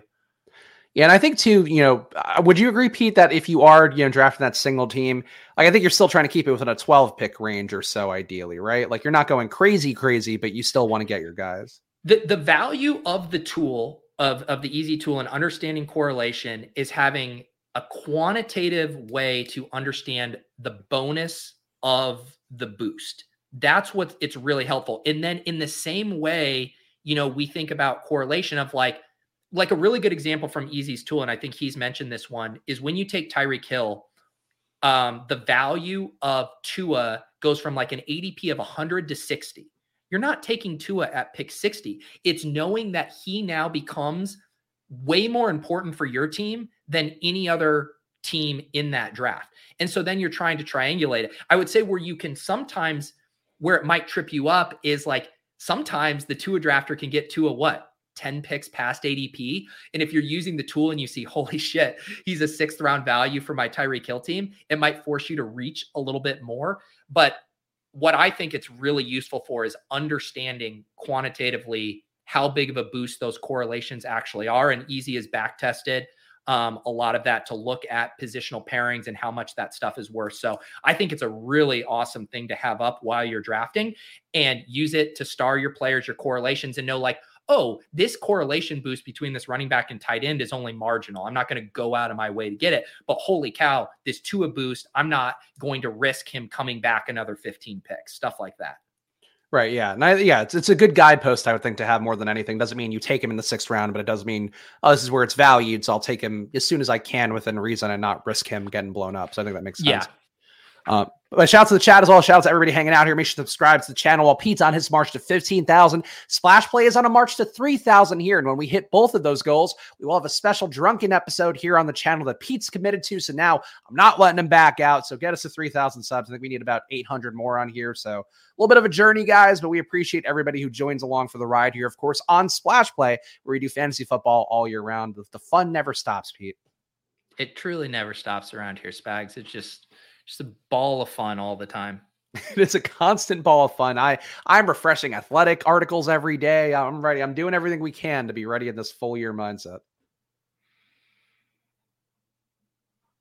I watched highlights of Anthony Richardson. Like I, I can't be more prepared. I mean, I need to start. I need to start grinding some highlight film. That's for sure. The highlights, though, the issue is like the highlights are always good, but when you watch a full game, it's like, okay, now I get a better read for some of the flaws. I like the film room breakdown guys too. Like I've actually found a few nice film room channels. I don't think it informs my draft process necessarily because I, I still believe in the data more so, but I like watching film guys talk about film, even if it doesn't necessarily help a ton. Yeah.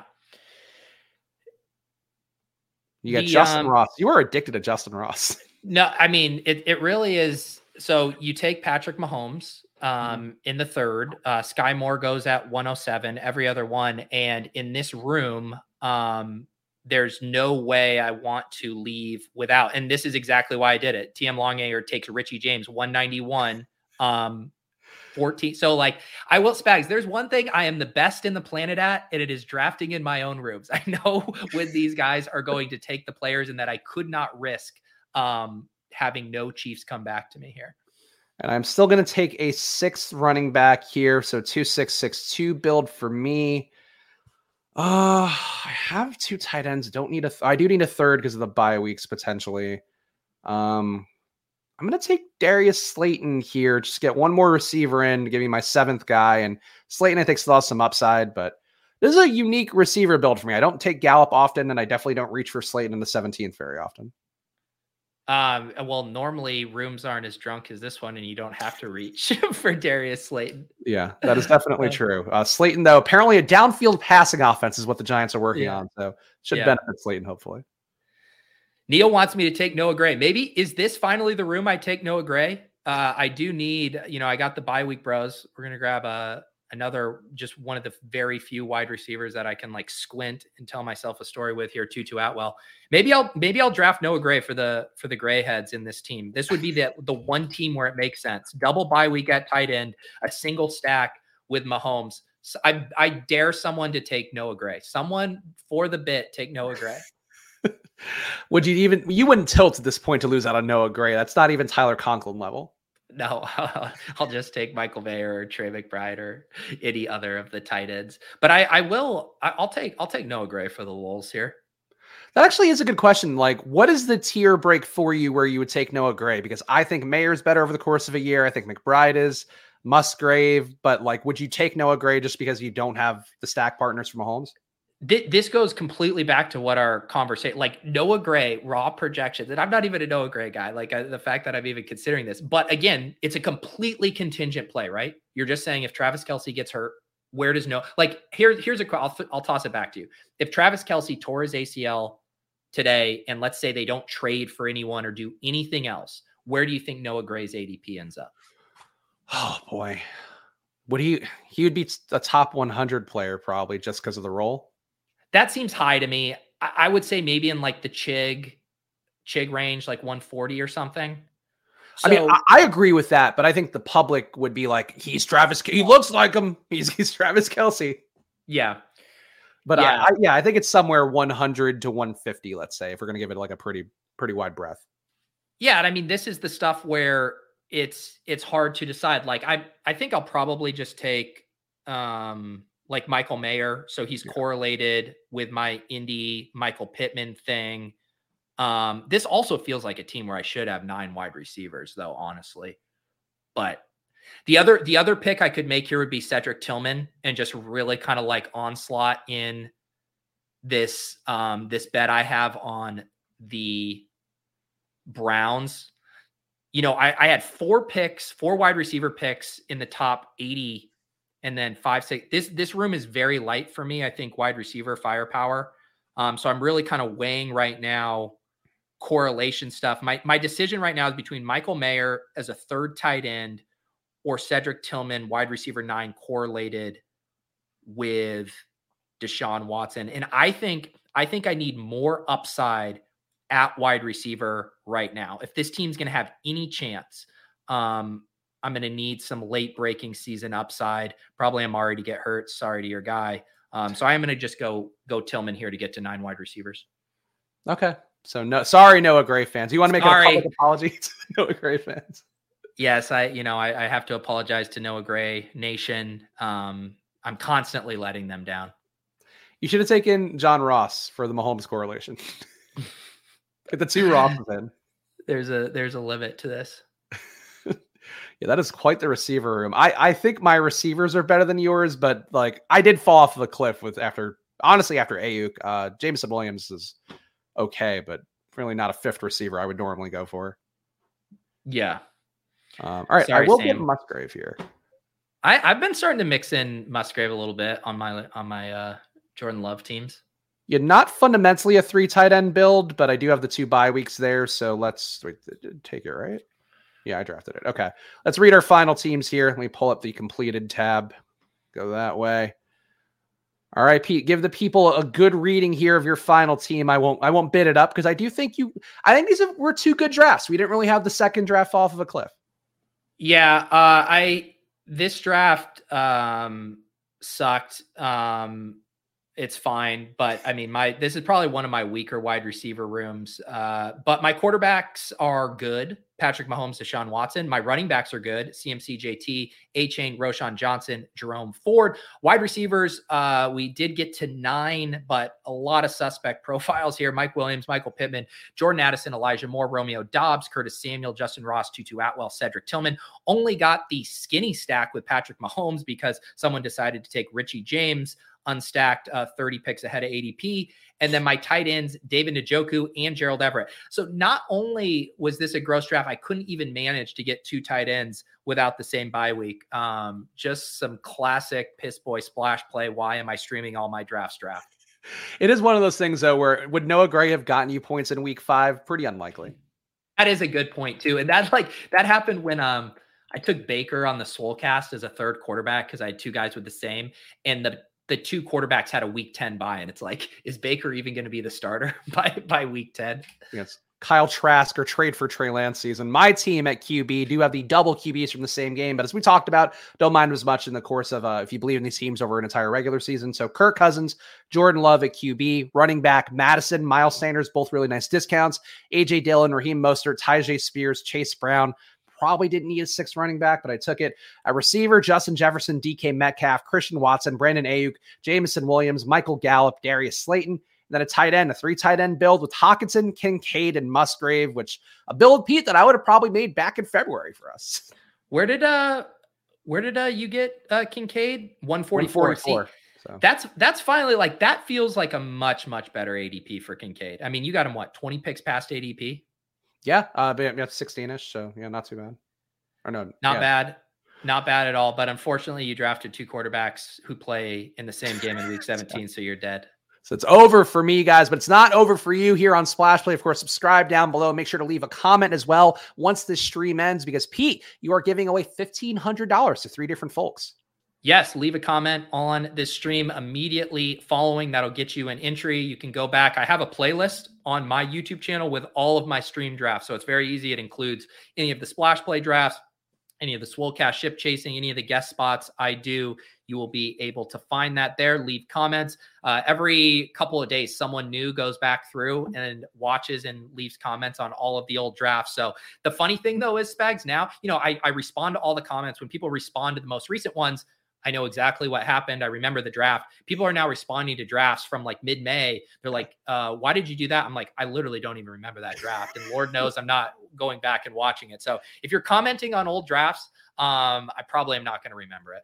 Yeah, those are the ones, Pete, where if it's an old draft, I just heart it now. Like I'm like, I can't, I don't know what happened here. I don't know what I don't know the context. I don't know what's going on. But we do reply to all of them. And I think it's been good. I feel like we're like it feels nice to talk to the people that are sometimes in chat or just leaving a comment. Like I feel like it's how you build community, right? Hopefully.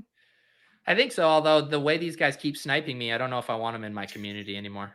Speaking of shouts to the guys like Jeremiah here, fun drafting with you guys. Seems like we had a couple people. Sam, I think he was Sam Dole in there. So we got some new names drafting with us, and we appreciate everybody coming along for the ride. And you should come along for the ride. Subscribe here, of course. Three thousand subs for Splash Play is the goal. Fifteen thousand Pete's the goal as well. And once we do, the Drunken Show will happen. That is a promise here on Splash Play. And of course, if you are new and you are not uh, familiar with the world of gambling, please heed that information down below. But if you are feeling good about your gambling approach, use the promo code Splash to double your deposit up to one hundred bucks on Underdog the most fun platform to play on. That much we will swear by.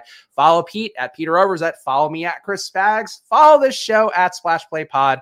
And uh, Pete, you're going to be in office hours coming up next. That's right. Uh, at uh, 3:30 p.m. You can catch me there, and then 4:30 uh, on the club talking with Dink. We are going to talk a little basketball with him, a little NBA, but Dink is in the in the high stakes basketball streets. We'll see if he has any fun insights. If you want to hear what he's been up to. You can catch me back on here on Friday. Spag Stacks will spin the wheel, draft some more teams, and one of them will hopefully be good, and one of them will likely be bad based upon how it's gone most recently. But we appreciate all you guys hanging out with us. We'll see you guys again soon. Happy belated Father's Day to all the dads out there. See you guys. Bye.